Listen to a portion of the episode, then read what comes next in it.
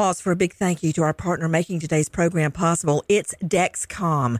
With the new Dexcom G7, you get better diabetes results without those awful finger sticks. It sends your glucose numbers to your compatible phone or to your watch so you can always see where you are and where you're heading. See how food and exercise affect your glucose. It makes it easier to spend more time in range and lower your A1C.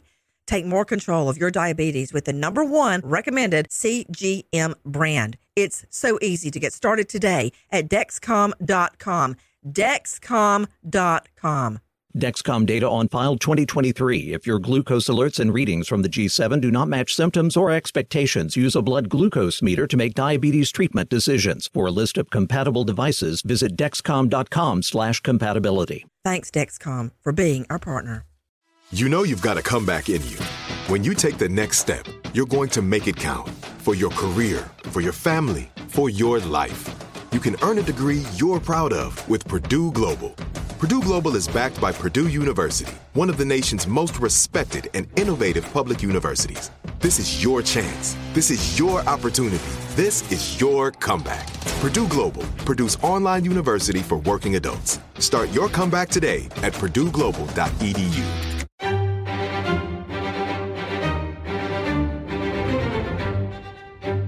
Crime Stories with Nancy Grace.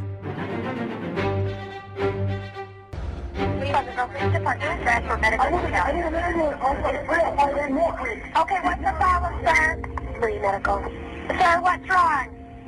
I'm falling in the bathtub. Who's in the bathtub? Who's in the bathtub? My wife, Okay, is she conscious? she's not. She's not I'm a physician. Sir. I Sir, I need you to Sir, I, I can't understand you, okay? Can you calm down just a little bit? Okay, what, your wife is unconscious? she is unconscious. She's underwater. Okay, did you, did you get her out of the water? I can't. I just let I let the water out. I'm she's in progress. She's under the water? She is out of the water now. Woman, we're going to an ambulance. Okay, is she breathing at all? She is not. Okay, sir, the ambulance has been paged. They're on their way, okay?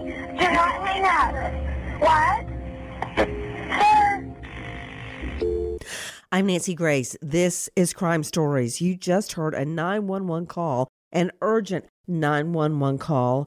A beauty queen, brilliant as well, slips under the water in her tub to her death.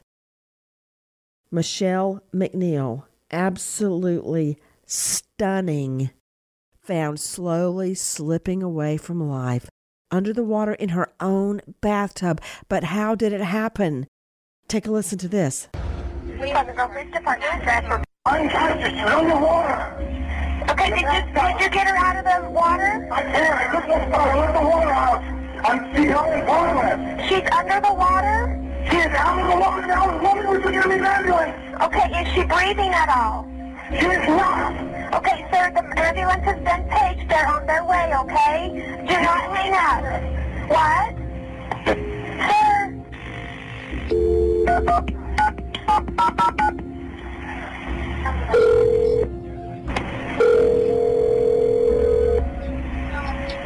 Why would an adult female be so... cool? Sir, this is 911. Can I help you? I need help. Okay, sir, they're on their way. Is your wife breathing? She is not. I am a physician. I got CPR in progress. You're doing CPR. Do you know? Oh, no, Sir, how old is your wife? My wife is 50 years old. She just had surgery here a couple of days or a week ago. What kind of surgery did she have? Got a facelift. She had a facelift? Yes, Okay, do you know how to do CPR? I'm doing it. Okay, do not hang...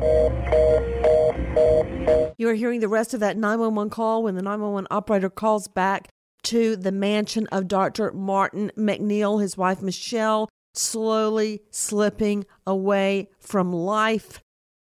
Wow. A 911 call is how I like to start every single investigation, every single incident, every single trial, every single accident reconstruction, because in those moments, you hear what's really going on at the time. I can have a detective or a witness drone on on the stand forever, but it's not the same as hearing it in the moment because what I heard is a man screaming that his wife was not breathing, that he is a physician, that he is performing CPR, and he sounds completely in the moment trying to save her.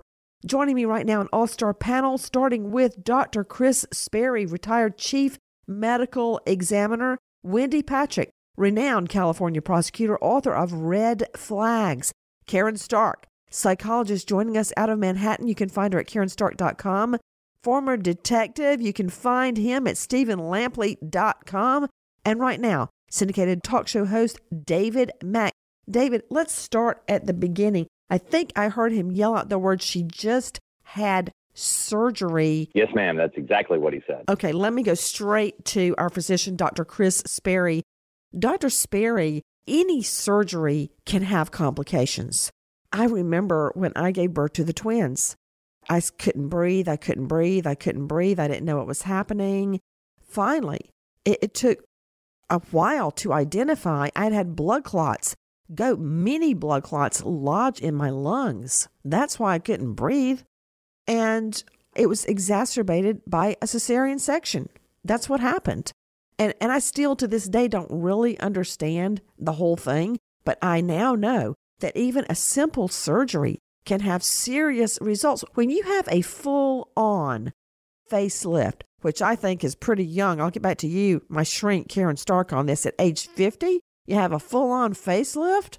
I mean, 50 is the new 30. That's what I read the other day. So, anyway, Dr. Chris Sperry, how can something like a facelift end up in tragedy?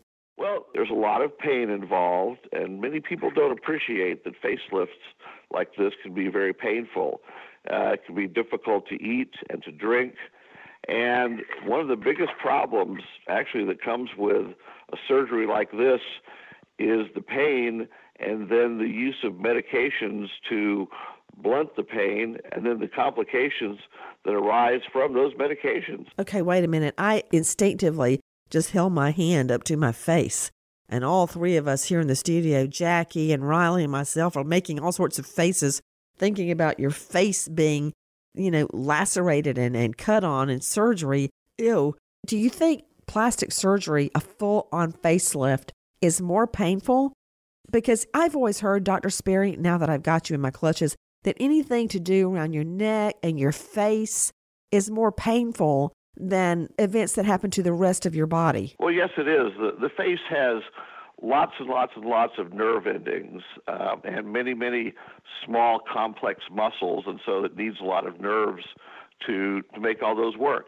When we talk, when we smile, all the things we do with our face require muscles and nerves. And there's a lot of blood vessels as well, which is another danger. So, uh, you know, irritating the nerves, the, the inevitable swelling of all the tissues from doing a facelift leads to increased pain and difficulty in moving muscles, um, a whole host of different complications. And like I said, it's most most people who undergo facelifts like this don't really understand um, how difficult the recovery can be because of the swelling and the pain that's involved. Okay, so your theory would be that potentially she had taken pain pills and slipped under the water. You know, I don't know what it is with women in bathtubs. Karen Stark, psychologist, isn't 50 a little young to be having a facelift, a full on facelift? Nowadays, Nancy, people sometimes have facelifts when they're in their 30s. Okay, so is that is that a solid no? I live in New York City, so it's not it's not young at all. So is that you're telling me no? Okay, well, I would think that it was, but okay, I stand corrected. Uh, David Mack, question to you. Joining me, David Mack, syndicated talk show host. Was she on pain pills? Could that have contributed to her drowning death? Yes, ma'am. Actually, she was on four different medications, all of which would uh, would actually leave her sedated, and two of those were pain medications, Lortab and oxycodone. Ooh, okay, guys, take a listen to this. My mom said, "I'm going to meet with the plastic surgeon. Your father wants to get me a facelift." You got a makeup on like anyone getting older, you have things that, that you don't like. And so my dad's trying to do something nice for her. She told me, she said, you know, your dad's trying to look all better. Well, maybe I will too. I thought, well, maybe that will be a good thing. In April 2007, Michelle moves ahead with the procedure. Alexis takes a break from medical school in Nevada to help with her mom's recovery. I was monitoring her, I was giving her medication. She had gotten down to like a half of a pain pill. She was feeling good. I was excited because she was healing very well. So I was going to be flying back to Nevada to finish medical school.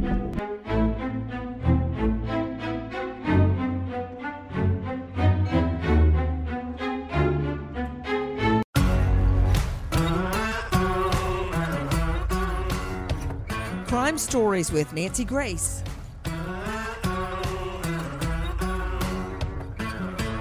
I called my mom, which was something that I did multiple times a day. And she didn't answer. I called again, and uh, my mom didn't answer, but my father did.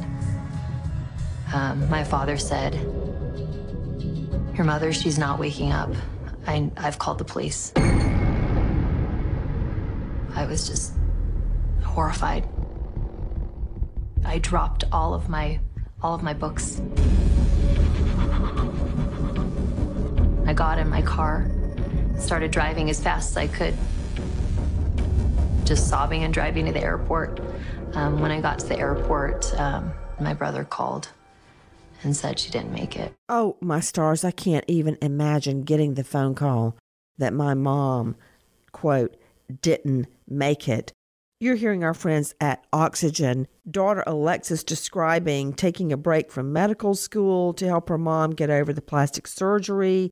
Then she was down to a half a pain pill a day. And so the daughter Alexis goes back to medical school in Nevada. David Mack, syndicated talk show host, I need to know more of the facts now. Where did this happen? Tell me all the circumstances surrounding finding this beauty queen and mother dead or dying in the bathtub. There was water in it, as you heard during the 911 call, and uh, her husband claiming that he can't get her out of the tub. Uh, she had been on the phone with her daughter Alexis about 20 minutes before this took place. And when they found her, he had undone the water, so the water was trying to drain out, but she was still in the tub. Wait a minute, wait a minute. Did you just tell me she had been on the phone 20 minutes before she's found dying? Yes, ma'am. Okay, see, I didn't remember that. I don't remember that fact at all. Wow. And down to a half a pain pill. That's, I don't think very much at all. Of course, Wendy Patrick, California prosecutor and author of Red Flags. In our business, we think a half a pain pill that somebody takes is, is nothing because we're used to people trafficking bags and bags and hundreds and thousands of pain pills like Oxycontin at a time. I'm so leery. I don't take any medication at all unless I absolutely have to because I, will never forget, Wendy. I was a brand new prosecutor out of your dad's courtroom where he had just been. I, I've got Daryl Cohen's daughter in here as an intern, Riley. I was a brand new prosecutor and was taking one of my very first guilty pleas. And it was this gorgeous young woman that came in. I'd say she was about ah, 31, 2, 3 ish. I looked in the file and she was a stockbroker, a very successful stockbroker. She had lost her job, lost her license to trade, or whatever stockbrokers do exactly. She couldn't do that anymore. She had been divorced. Her family, her children were living elsewhere with the husband. She was all alone because she got addicted to painkillers. And she was not ill. It started with alcohol, then it turned into painkillers. She lost everything. And I just stood there going, wow, I will never forget that moment. So when I even hear of a half a pain pill, you know, I don't think that's very much compared to what we're used to seeing, Wendy Patrick. Yeah, you're absolutely right, Nancy. And what is uh, stunning in a case like this, it's one thing to have somebody over medicating themselves because they're stressed out, they're burnt out, they become addicted. Take a listen to what Alexis MacNeill has to say about her mother.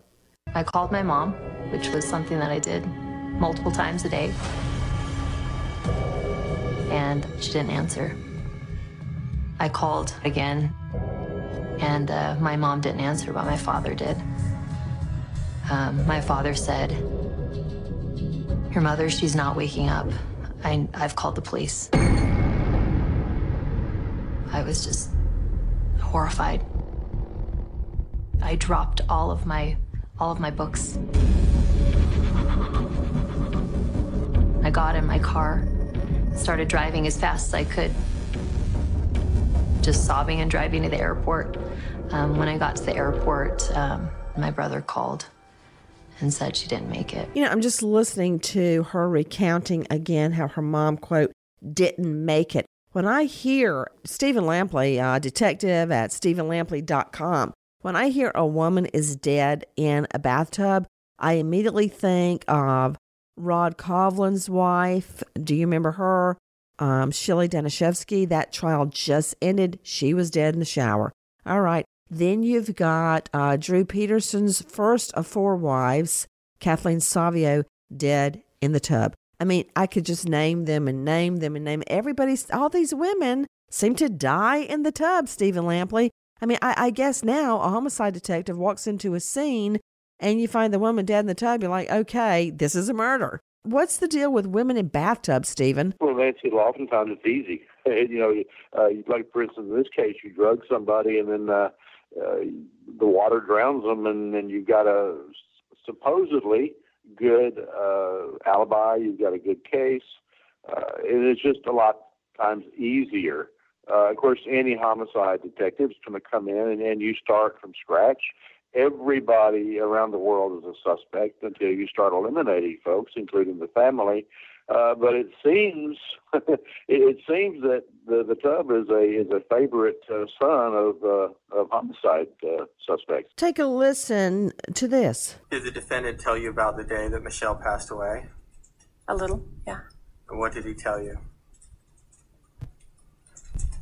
He told me that um, there was a health fair going on at his developmental center. Um, he told me that uh, he had picked up the, um, his youngest from school and had uh, gotten to the house and um, found Michelle in the bathtub. Um, did he tell you how she was dressed? He did.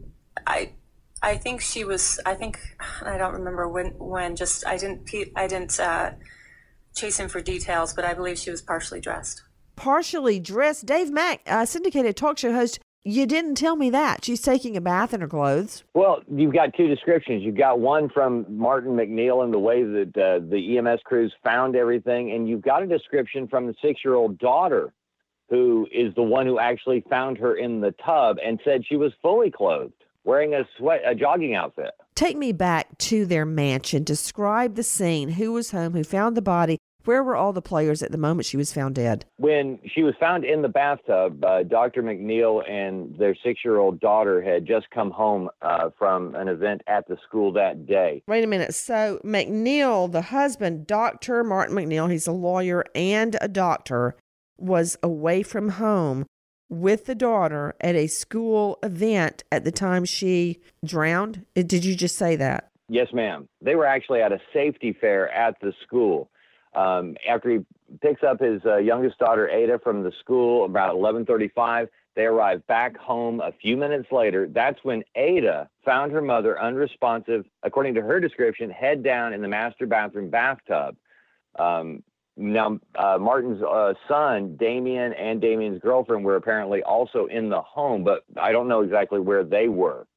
Uh, but that was, and she was found face down in the tub. According to the six year old, she had a jogging suit on. And of course, when EMS got there, she was partially clothed. Okay. Interesting. Why would she be in the tub, even partially clothed? Th- this whole thing is not fitting together for me. I want to go to Wendy Patrick, California prosecutor, author of Red Flags on Amazon. Wendy, a lot of people think children are horrible witnesses. I disagree. I think they're great witnesses because, uh, yeah, it could be argued they don't understand truth from lies, but uh, I, I disagree with that. I've had great success with children on the stand.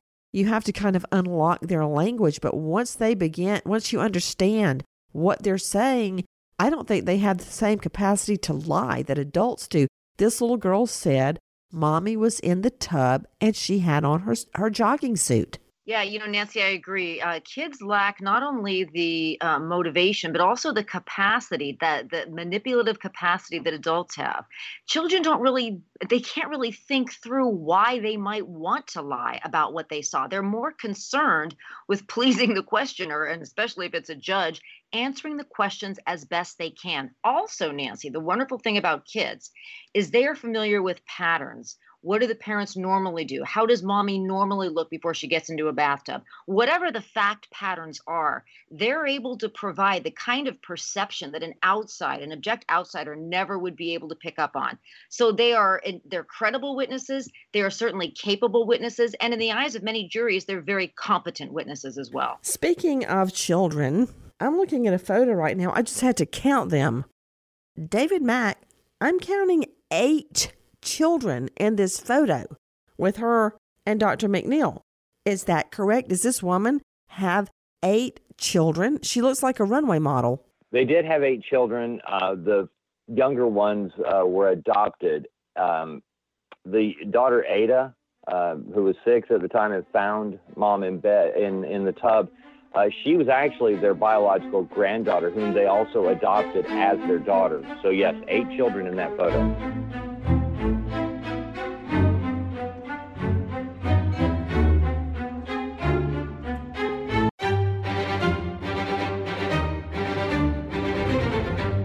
Crime Stories with Nancy Grace.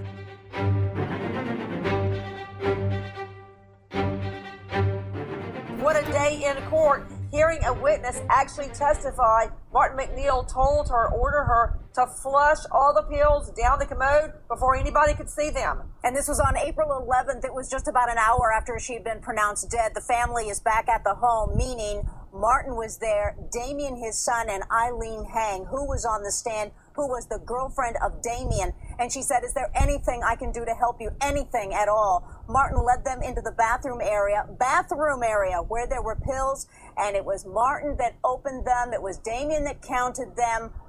Martin wrote it down. She watched, and then Martin said, It's just too much for me to watch because I don't think she took her blood pressure medicine like she should have. Flush these down the toilet. And with one flush, they were gone. Wow. You are hearing me speaking to my longtime colleague and friend over at HLN, Jean Casarez, as we discuss the evidence in this case. Sounds like the son's girlfriend, Eileen Hang, states that she was asked to flush down all of Michelle's pills as a favor. A favor to who and why? She says one flush and they were all gone.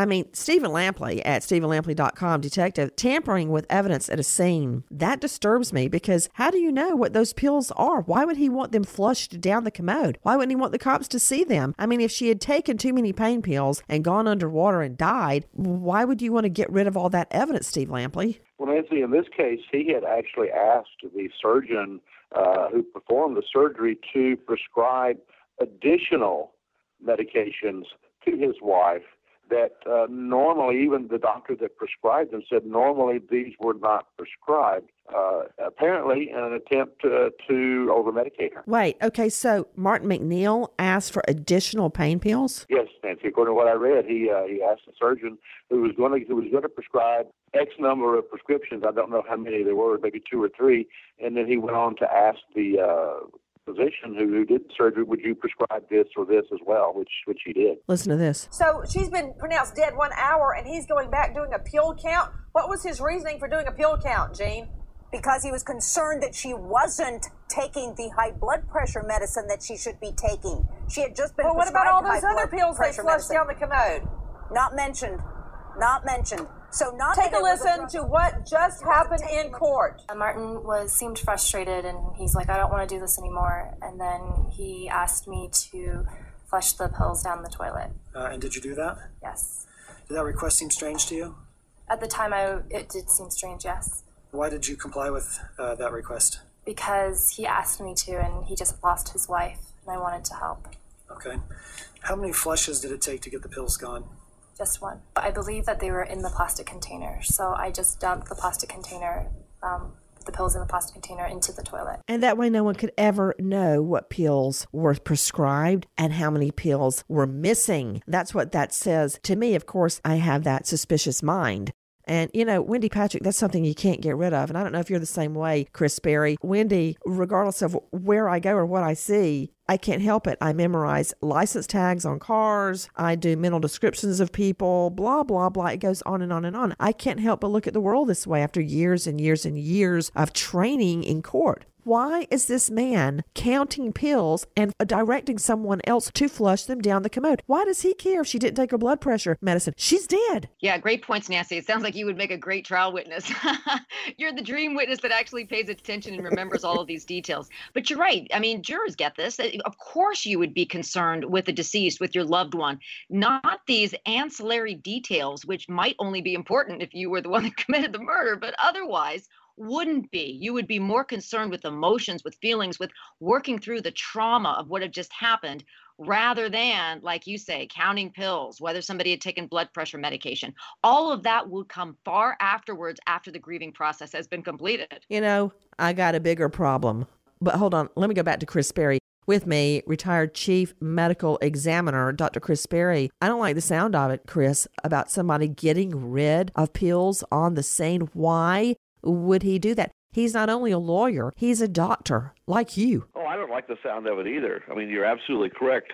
Number one, he's destroying potential evidence because that's the, the, numbers of pills, how many have been taken, how many are left behind.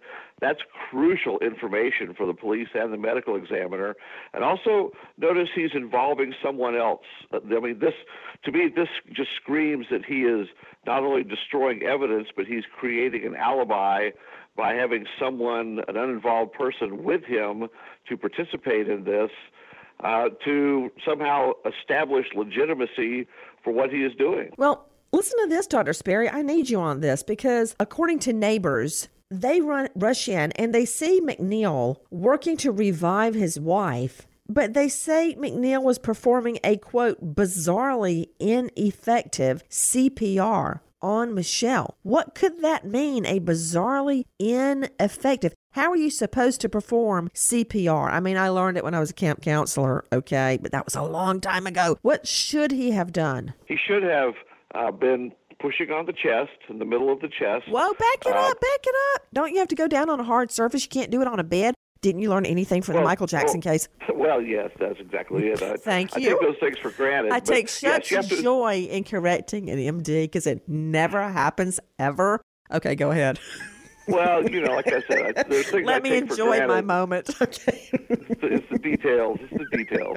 Well, no, you put the you put the person on a hard surface. Yes, um, you can't you can't do CPR on a bed effectively at all. You have to have them on the floor uh, to start with, and then uh, you have to push on the front of the chest, the center of the chest.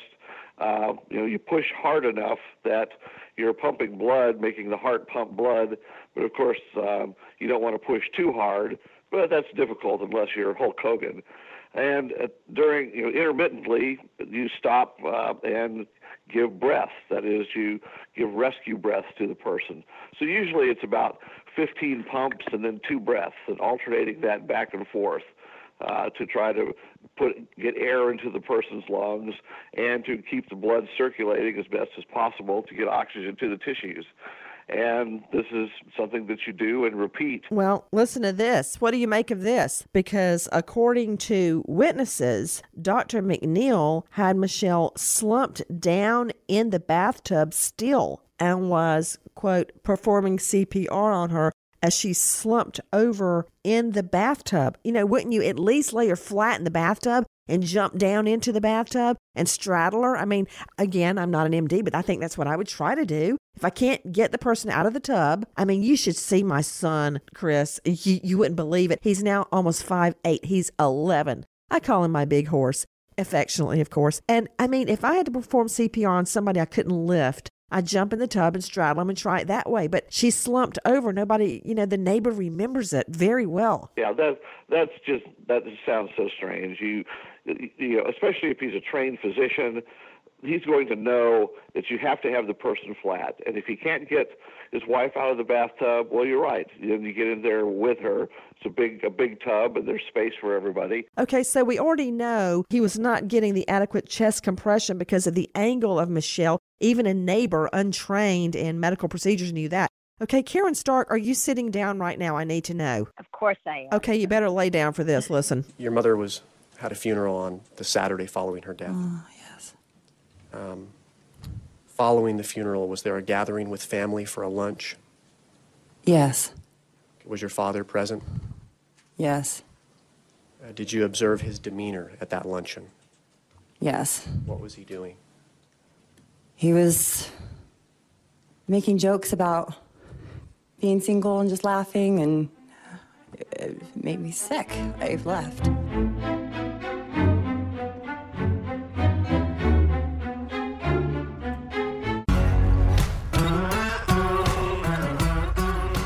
Crime Stories with Nancy Grace.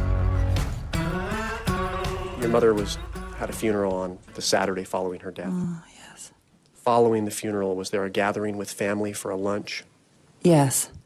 Was your father present? Yes. What was he doing? He was making jokes about being single and just laughing, and it made me sick. I've left. You just heard Michelle MacNeill's daughter describing her father joking at her mom's funeral. Quote, I'm a single man now. What? Now, I know that defense attorneys would have a field day with me arguing that's probative, but Karen Stark, what do you make of Dr. Martin MacNeill, doctor and lawyer? He's the one that wants her to get a facelift. You've seen her pictures, Karen Stark, and everybody, you can see her photos at crimeonline.com. She's gorgeous. She doesn't need a facelift. Now, that's me on the outside looking in. He's the one that makes her get a facelift. He's the one that overprescribes, gets a lot, a lot, a lot of painkillers. He's the one that finds the body along with his little girl. He's the one that performs the fake CPR on her. And now he's laughing about being single at her funeral. Well, Nancy, he's a psychopath, so none of this is the least bit surprising to me. I don't even have to sit down. Psychopaths cannot form emotional attachments or feel real empathy for others. So, and they often mimic emotions. So he doesn't even have any feelings. He doesn't know, in this case, to pretend that he should be feeling bad about what happened he's going to totally disregard the fact that this is a funeral and he's narcissistic. So he's going to talk about being single and what's next for him. Okay, so Wendy Patrick, California prosecutor, author of Red Flags, weigh in on that, please. I mean, at the funeral, I guess it could be argued that he was out of his mind with grief. Yeah, that's a really tough one, though, because after a funeral, after we've just been discussing the death of a loved one, and no doubt were people sharing memories, to be discussing the fact that you are now a single man is inappropriate, however you look at it. Even, and I appreciate Karen's comments, I think they're right on the money that would be something a jury would pick up on probably more than than physical evidence that how do you behave right after suffering this type of a loss? And what does that say about your state of mind? This is very powerful evidence and it's kind of that instinctive evidence that everyone knows is wrong and everyone knows is suspicious. And that is exactly what you have here. It's almost as if he couldn't contain himself from expressing the way he really felt about the death. Take a listen to our friends at Oxygen. A few days after her mother's death, Alexis starts piecing things together. I thought about phone calls at bizarre hours. My mom was concerned that my father was having an affair, him giving her too much medication after the procedure. All of my mom's things that were in the room were now gone. It was like a bolt of lightning, just going right through me. You are hearing the daughter looking back on what was happening around the time of her mom's death. You know, to you, Stephen Lampley, a detective at StephenLampley.com, this woman, I don't think they've even had her funeral yet, and he's cleaning out all of her stuff and getting rid of it, carting it off to Goodwill. Yeah, that's that's that's an indicator. Uh, everything else being equal, as long through the investigation and and everything, and then you have somebody show up at a funeral, uh, and then go home and start cleaning house red flag. Yeah, red flag. Wendy, you can add that into your book. Red flag, Stephen Lampley. And Dave Mack, I don't know if you heard the daughter, but didn't I hear her say something about affair? Aren't you leaving out another piece of the puzzle, David Mack? Nancy, there there was uh, another there were a number of affairs, but the one she's referring wait, to wait, wait, wait, wait. is the a one that number came out. of affairs. A number of affairs. Yes, Why ma'am. was she even still with him? Why not just marry the yard dog out front and the lounging on the porch? I mean, a number of affairs. Nancy, you know as well as I do that most of us don't know the inner workings of a marriage between a couple and, and the reasons they That's may or may very not stay true, together. Dave Mack. But I know what A F F A I R means. That typically means your husband is sleeping around. And as I always say, open marriage. Open casket. That's what I always say to David. But long story short, a number of affairs. When you say that, I guarantee you it's not Michelle MacNeill having a number of affairs. It's Dr. Martin MacNeill.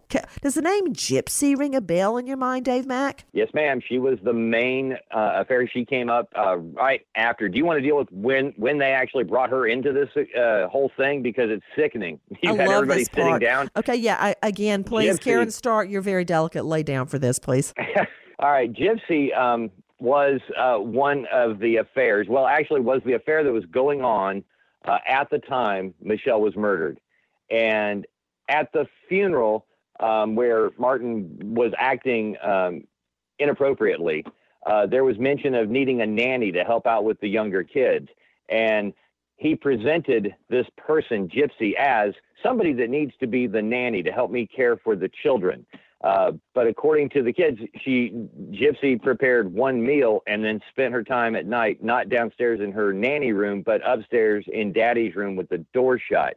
Uh, he had been involved. Martin had been involved with this Gypsy uh, for some time. Dr. Chris Sperry, how many times do you see a woman end up dead, a wife, and then you find out the husband's having an affair? An affair does not a killer make. But if you look back on wives ending up dead at the hands of their husbands, very often you find affairs. So I guess the converse would be true. It's the same old story, Dr. Chris Sperry. It, it, it definitely is. It shows that there has been planning, very careful planning. In fact, uh, planning to exit the marriage, and uh, because the man is already taking up with someone else, you know, abruptly out of nowhere, seemingly. And so all of this makes the death of the of the wife very, very, very suspicious. Uh, you know, there's there are no coincidences that uh, you know in the world, and I don't think this is a coincidence at all. This this screams planning to me, not just happenstance. Take a listen to this. He said he gave her some oxy and some sleeping pills, and then um, got her to get in the bathtub. Did he say what he did next? Um, later on, he just said he had to help her out, and I asked him what that was, and he said he held her head under the water for a little while. He said that she was in the way, that she wanted the house and the kids. He said they couldn't prove that he, you know, did anything. Wow. You are hearing from a then friend of Dr. Martin MacNeill, Wendy Patrick, California prosecutor, author of Red Flags on Amazon.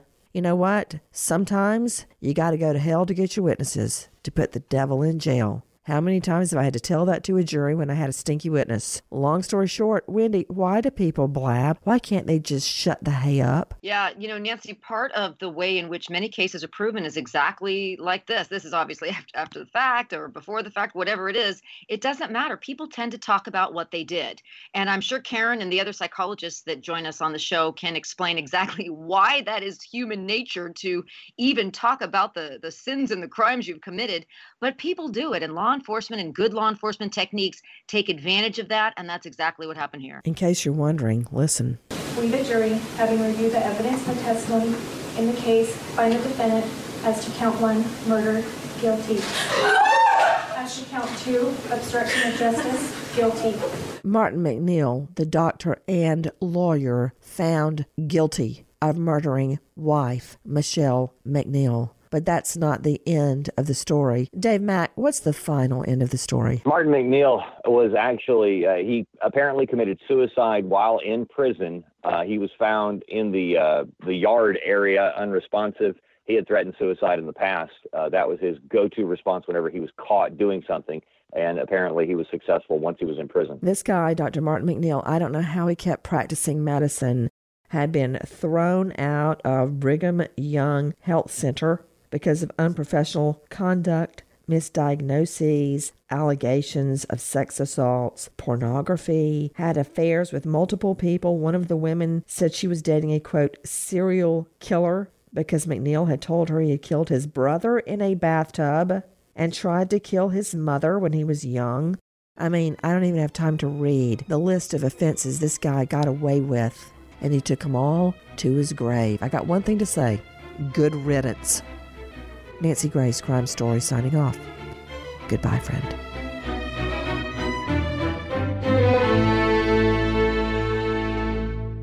Xfinity has free premium networks for everyone this month, no matter what kind of entertainment you love. Addicted to true crime? Catch killer cases and more spine-tingling shows on A&E Crime Central. Crave adventure? Explore Asian action movies on Hi-YAH. Searching for something extreme? Check out skating, snowboarding, and more on Fuel TV Plus, the global home of action sports. And find crowd-pleasing bops on iHeartRadio's Hit Nation playlist. There's new free shows and movies to love every week. Say free this week in your Xfinity voice remote.